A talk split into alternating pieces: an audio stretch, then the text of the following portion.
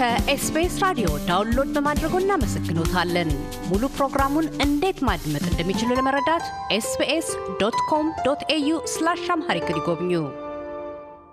ቀደም ባለው ቃለ ምልልሳችን ከባሮክ የቤት ውስጥ ዲዛይንና ኩነቶች ኃላፊነቱ የተወሰነ የግል ኩባንያ መስራችና ዋና ስራ አስፈጻሚ ወይዘሮ ሶሎሜ ጋር እንደምን ከ corporate ስራቸው ወደ ቤት ውስጥ ዲዛይን ዓለም እንደተሸጋገሩ እሳቸውንና ኩባንያቸውን ስለገጠሟቸው ተግዳሮቶችና ያስገኟቸውን ስኬቶች ነቅሰው አንስተዋል። አያይዘውም እሳቸውና ኩባንያቸው የዲዛይን ሙያና አስተዋጽኦቻቸውን አገረ ኢትዮጵያ ውስጥ እንደምን ወደ ቀጣይ ከፍታ ለማሻገር ተልመው እንዳሉ ይናገራሉ።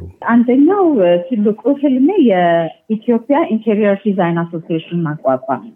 ምክንያቱም ይሄ association የሚጠቅመን እዚህ አገር ውስጥ አንድ ላይ ህብረት መፍጠራችን ብቻ ሳይሆን international የ interior design association ኖች ውስጥም አባል ለመሆን ይጠቅመናል። ምክንያቱም በግሌ ሄጄ የ international interior design association አባል መሆን አልችልም። ነገር ግን የኔ ያለሁበት የ national interior design association አባል መሆን የሚችለው ስለዚህ በግል እኔ ራሴንም ወደኋላ ያደረገኛል። ከሱ የበለጠ ደግሞ እንደ ማንኛውም የሙያ ማህበራት ከመንግስት ልናገኛቸው የምንችላቸው ጥቅሞች ስራም እንዲመጣልንም ቢሆን እርስ በርስም ለመማማር በግድ ይህ አሶሲዬሽን ስለሚያስፈልግ ትልቁ ህልሜ በቅርቡ ይሄንን አሳክቶ ያለነውን እንደ የሙያ ደረጃችን ወይም እንደ ትምህርት ደረጃችን at least association ኑን መፍጠር ይሄ አንደኛው አላማዬ ነው። ሁለተኛው ደግሞ ትምህርት ቤት መክፈት ነው። ትምህርት ቤት ደግሞ በግድ physical ትምህርት ቤቱን መክፈት ላያስፈልግ ይችላል። አሁን አንድ platform አግኝቻለሁ፣ school of cloud የሚባል እዛ ላይ class ኦቹን መስጠት ይቻላል። አጫጭር ኮርሶች አድርጎ መስጠት ይቻላል። እነሱንም አሁን በ process ላይ ነኝ ያለሁት። በእኔ በኩል ለትምህርቱ የሚሆኑትን syllabus አዘጋጅቻለሁ። ከዚህ በኋላ እንዴት ነው መልቀቅ የሚቻለው የእነሱን platform ተጠቅሞ ምናምን የሚለውን ከሌላው company ጋር እየተነጋገርኩ ነው። ሁለቱ ናቸው እንግዲህ በትልቁ አላማዎቼ ናቸው ብዬ የምለው። ሁለተኛው ነገር ደግሞ ምንድን ነው ይሄ design studio ነው። አሁን ባሮክ purely ዲዛይኑን ብቻ ነው የሚሰራ እና ሰው design studio ብቻ መሆኑ advantageous እንዲሆንም ማወቅ እፈልጋለሁ እና በጣም ከባድ ነው።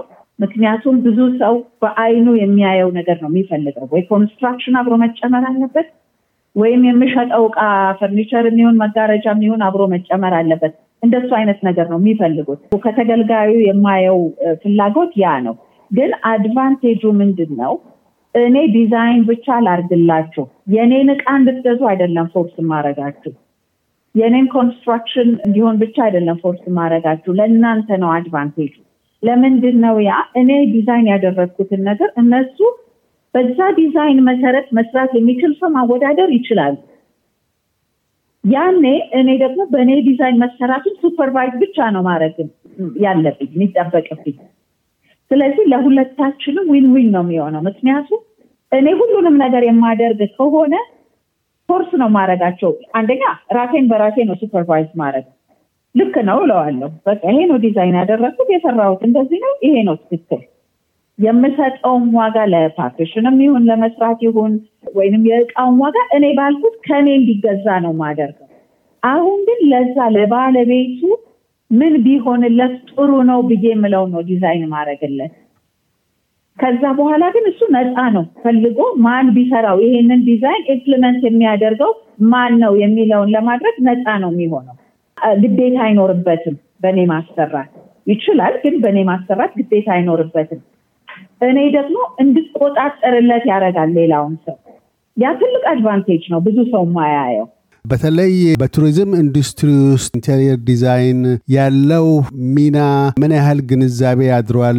የኢትዮጵያን የቱሪዝም ኢንዱስትሪ የበለጠ የላቀ ደረጃ ላይ እንዲደርስና ማራኪም እንዲሆን ቱሪዝም ኢንዱስትሪ አገልግሎት መስጠቱ ባሻገር ውበትንም ሻጭ ጭምር ነውና ከዛ አኳያ በተለይ ለቱሪዝም ኢንዱስትሪ ውስጥ ላሉ ወገኖች የእርሶ ምክረ ሀሳቦች ምን ይሆናሉ? በጣም ጥሩ ነው።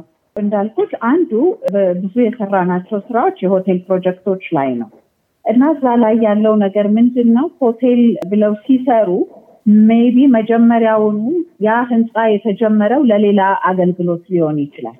መሀል ላይ በሆነ ምክንያት ወደ ሆቴል መቀየር ይፈልጋሉ እና እኛ ጋር ይመጣሉ። ውስጡ ገብተን ስናይ ብዙ international ያልሆነ ስታንዳርድ የሌለው ሆቴል እንዲሆን የሚያደርጉ ብዙ ችግሮች ይኖሩት። ለምሳሌ ሆቴሉ ያለው ሰባ ክፍል ነው እንበል። በትክክለኛው ሰባ room ኦች ላሉት ሆቴል ይህን የሚያህል lobby ያስፈልገዋል። ይህን የሚያህል የ parking ቦታ ያስፈልገዋል። ይህን የሚያህል የህዝብ መገልገያ ሽንት ቤቶች፣ መጸዳጃ ክፍሎች ያስፈልጉታል የሚሉት ነገሮች አብረው መታሰብ አለባቸው። እነዚህን ነገሮች ሳያሟላ ስለሚመጣ ብዙ ጊዜ የሚሆነው ምንድን ነው? ክፍሎቹን ወደ መኝታ ቤት መቀየር እንደምንም ብሎ የታችኛውን ክፍል ground ኡን lobby ና ባር ማድረግ ነው እንጂ ሌላ ሆቴል መጥቶ ቢያስተዳድረው ለምሳሌ chain የሆኑ ሆቴሎች ቢመጡና ቢያስተዳድሩት management ኡን ቢወስዱ ያንን ስታንዳርድ የጠበቀ ነው ወይ የሚል ነገር እራሱ ሲጀምር ከ architectural design ኡ አይጀምርም። ሆቴል የሚሆነው በድንገት ነው። ወይ ሆቴል ገንዘብ ያዋጣል ስለተባለ ወይንም ደግሞ ወደ ሆቴል ቢቀይረው በነጻ እቃዎች ስለሚገቡ በሚለው መነሻ ነው እንጂ በጣም ጥቂት ሆቴሎች ናቸው ለሆቴል ተብለው ራሱ architecturally design ተደርገው የሚሰሩት እንጂ እነዚህን አይነት ሳይንሶች አያካትትም። ስለዚህ ያ ለቱሪዝሙ በጣም መጥፎ ነው ብዬ ነው ማስበው። ከዛ ነው መጀመር ያለበት። ሆቴሉን ስንገነባው ራሱ ገና ለማን ነው የምናደርገው? ለማን መገልገያ ነው የሚሆነው? ለቱሪስት ነው? ለቢዝነስ ስለሚመጡ ነው? ለአገሬው ሰው ነው? እነዚህ ሁሉ ነገሮች አብረው መታየት ያለባቸው ናቸው ከሆቴል ጋር የሆቴልና የቱሪዝም ላይ በተለይ በጣም ማሰብ ያለብን የውጭ ሰዎች እስከሆነ የምንጠብቀው ድረስ ለእነሱ ስታንዳርድ የሚሆን አይነት ሆቴል መስራት አለብን። ሁለተኛ ደግሞ ቅድም እንዳልኩት አንድ ሰው ሆቴል ውስጥ ሲገባ የት ነው ያለው? ባህር ዳር ነው ያለው? አርባ ምንጭ ነው ያለው? ዱባይ ነው ያለው? የት ነው ያለው? once ክፍል ውስጥ ከገባ በኋላ የት እንዳለ እንኳን ሊሰማው የሚችል አይነት ዲዛይን ነው ወይ የምናደርግለት? ስለዚህ አስፈላጊ ናቸው ብቻ ከሚባል አይነት ሳይሆን ምን አዲስ ነገር አይንን የሚስብ ነገር መነጋገሪያ የሚሆን subject የሚሰጥ ነገር ዲዛይን ውስጥ አለ የሚለው መታሰብ ያለበት ነገር ነው። ሁለተኛ ሌላም አሁን ለምሳሌ ቆንጆ ሆቴል ይሄድና ሰው ለምንድን ነው ብዙ ሰው ሸራተን ሰርጉን የሚሄደው? ፎቶግራፍ ለመነሳት። ፎቶግራፍ ለመነሳትም እኮ እዚህ ቦታ ነበርኩኝ ብሎ ለማለት ነው አይደለ? እንዲያ ቦታ ማስታወሻ እንዲሆንለት የሚፈልገው። ስለዚህ የእሱ አይነት character እንዲኖረው ያስፈልጋል ሆቴሉ እና ሆቴሎችን ባለቤቶች ይሄንን ማሰብ አለባቸው። ውስጡ የምንጠቀምባቸውን እቃዎች ስናስብ ደግሞ በጣም ትልቅ ችግር ያለው ምንድን ነው? ብዙ የኛ ሀገር ምርቶች ላይ የጥራት ችግር አለ።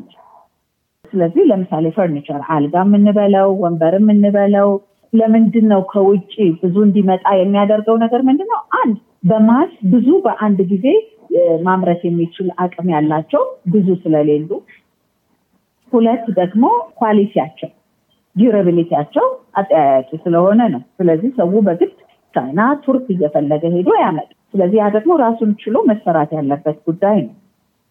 ሌላው ለእኛ ደግሞ እንደ interior designer ያለኝ ችግር ምንድን ነው?